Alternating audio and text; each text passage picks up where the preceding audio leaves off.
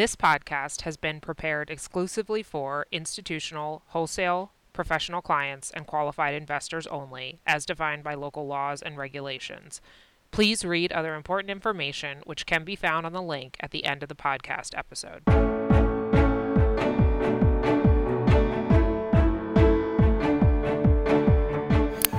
Good morning. The bulk of this week's note is on China, Russia's invasion of Ukraine, and the surge in natural gas, oil, coal, electricity, wheat, copper, palladium, and all the other prices, which are going to drag Europe into recession and probably impose a heavy growth drag on the rest of the world as well. Uh, before getting into all of that, uh, there's a chart here that should hang in the office of policymakers everywhere.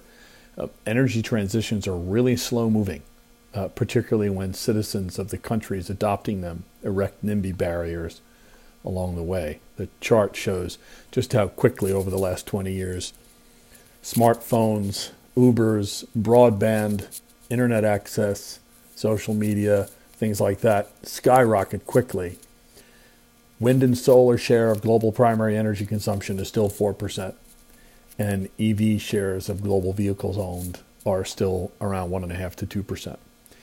Uh, the point is that countries that reduced their supply of thermal energy at a much faster pace than they reduced their demand for thermal energy are paying a very stiff price for that right now.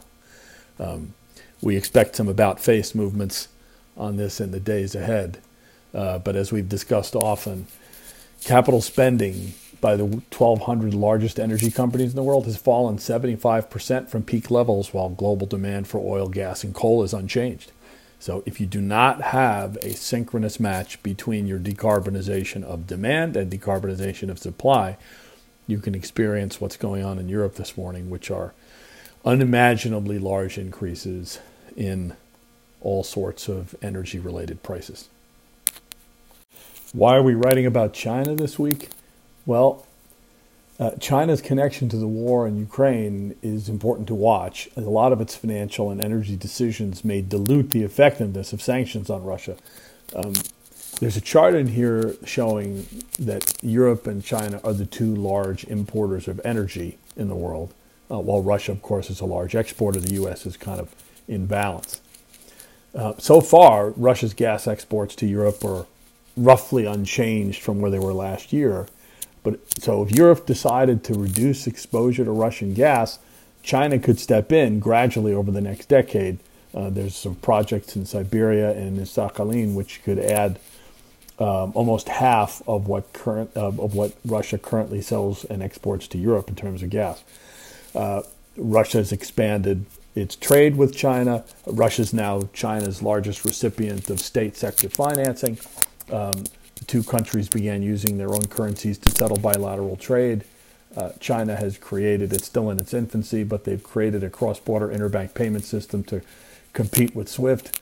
Uh, and they also abstained from condemning Russia at the UN, although I'm not sure how much that actually matters. The, the bottom line is that it's very important to watch China here uh, because we think that it's going to do a variety of things that will dilute the effectiveness uh, of sanctions on Russia, in which case um, uh, the war could be prolonged. And just as a reminder of how China's geopolitical lens offers, differs from the West, um, over the last decade, it has been North Korea's almost sole trade counterparty.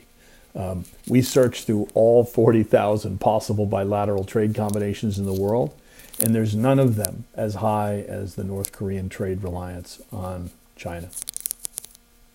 Before getting into some of the China issues, I, we do comment in this week's piece on the shock treatment plan advanced by the International Energy Agency to wean Europe off of Russian energy supplies.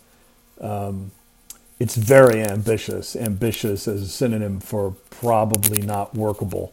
Um, diversifying gas suppliers, well, the next major wave of U.S. LNG export facilities isn't coming online until 2025. A lot of that capacity is already contracted since you need to do that to finance construction.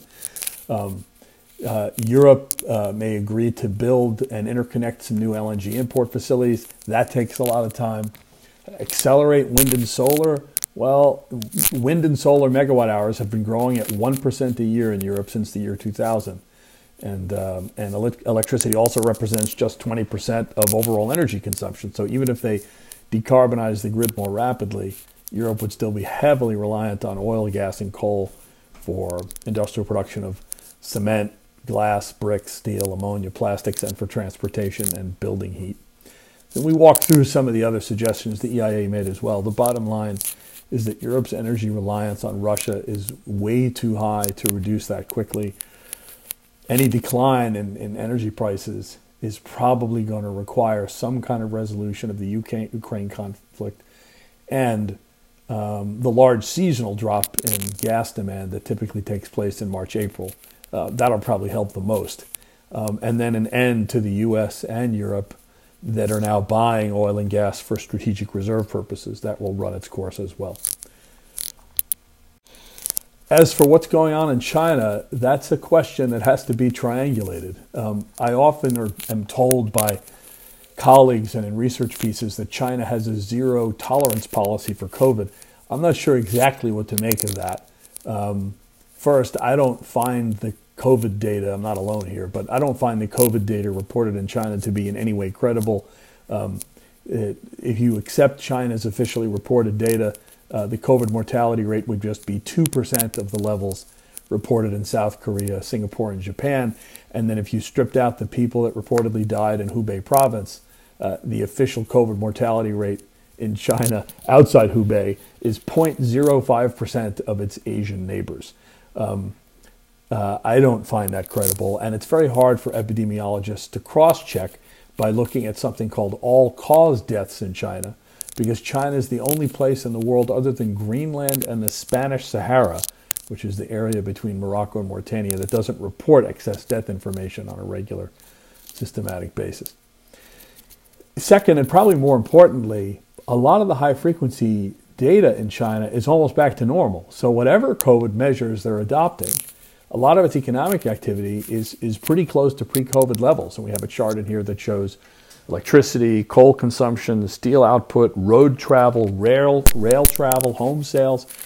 The only things that are showing real COVID related mobility reductions still are domestic air travel in China and movie theater receipts.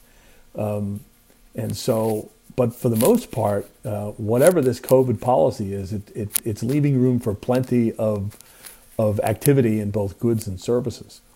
And when we look at our China activity monitor, um, the data looks pretty good outside of residential commercial construction.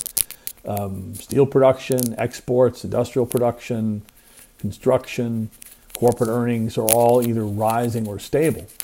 And uh, the Chinese government just announced a 5.5% growth target for this year. They'll need some additional fiscal stimulus to meet that. Um, but um, so far, the Chinese economy has been weathering the storm recently better than a lot of other places have. Now, for equity investors, um, China has performed poorly so far, in line with the sell offs in all the other major regions, um, in, spite, in spite of the stable economic and profit data. The primary reason for that is despite the war, the markets are still expecting substantial Fed tightening this year, and unfortunately, so do we. Um, while these abstract rules can on, on what the Fed policy rate should be sometimes diverge from Fed decisions, right now all of those rules are pointing to the need for a funds rate uh, that's much higher than what it is now the markets are now pricing in six to seven hikes over the next year. I think that's about right. Maybe it's five at the minimum, seven at the maximum, but um, we are going to see for the first time in a long time the Federal Reserve hiking rates in the middle of a war and um, and a, and a spike in all sorts of commodity related prices. As a result, I don't think we've seen the worst of the current war or stock market levels just yet. Uh, it's going to be very difficult to time the bottom, um, but it does seem like there are more difficult days ahead uh, given the deleveraging and uh, risk offloading that's taking place. Thank you to those of you that dialed into the webcast last week. We had about 15,000 people participating globally. We did, we talked about a lot of the issues we already talked about today, but um, we started with a discussion of 1,000 years of Russian totalitarianism and that brief window during the 1990s when they were weakened geopolitically because of the collapse in oil prices, the debt default, and the disintegration of their currency and foreign exchange reserves. Um, around that time, there were there were plenty of warnings against NATO expansion, and we discussed some of them on the call last week. Uh, and in, in, at the end of this week's note, we follow up with just a little more of an exploration of some of the paths that might have been taken um, to prevent the current destruction of Ukraine. Uh, nothing's for sure, and nobody knows whether or not these things uh, would have worked or not. Um, here we are, 90 years after Stalin imposed a terror famine on the Ukraine uh, deliberately, which killed several million people, and the Russians are destroying Ukraine again. So it's it's very possible that there's nothing that could have been done to prevent what's currently happening in the Ukraine. But at the end of this week's note, we do examine some of those paths and what they might have been. So we will. Uh, I'll be writing and speaking um, more frequently now as we go through all of this, so that all of our clients are aware of our best and current thinking. Thank you for listening. Michael Cembalest, Eye on the Market, offers a unique perspective on the economy, current events, markets, and investment portfolios, and is a production of JP Morgan Asset and Wealth Management. Michael Cembalest is the chairman of market and investment strategy for JP Morgan Asset Management and is one of our most renowned and provocative speakers. For more information, please subscribe to the Eye on the Market by contacting your JP Morgan representative. If you'd like to hear more, please explore episodes on iTunes or on our website. This podcast is intended for informational purposes only and is a communication on behalf of JP Morgan Institutional Investments Incorporated. Views may not be suitable for all investors and are not intended as personal investment advice or as solicitation or recommendation. Outlooks and past performance are never guarantees of future results. This is not investment research. Please read other important information which can be found at www.jpmorgan.com forward slash disclaimer dash EOTM.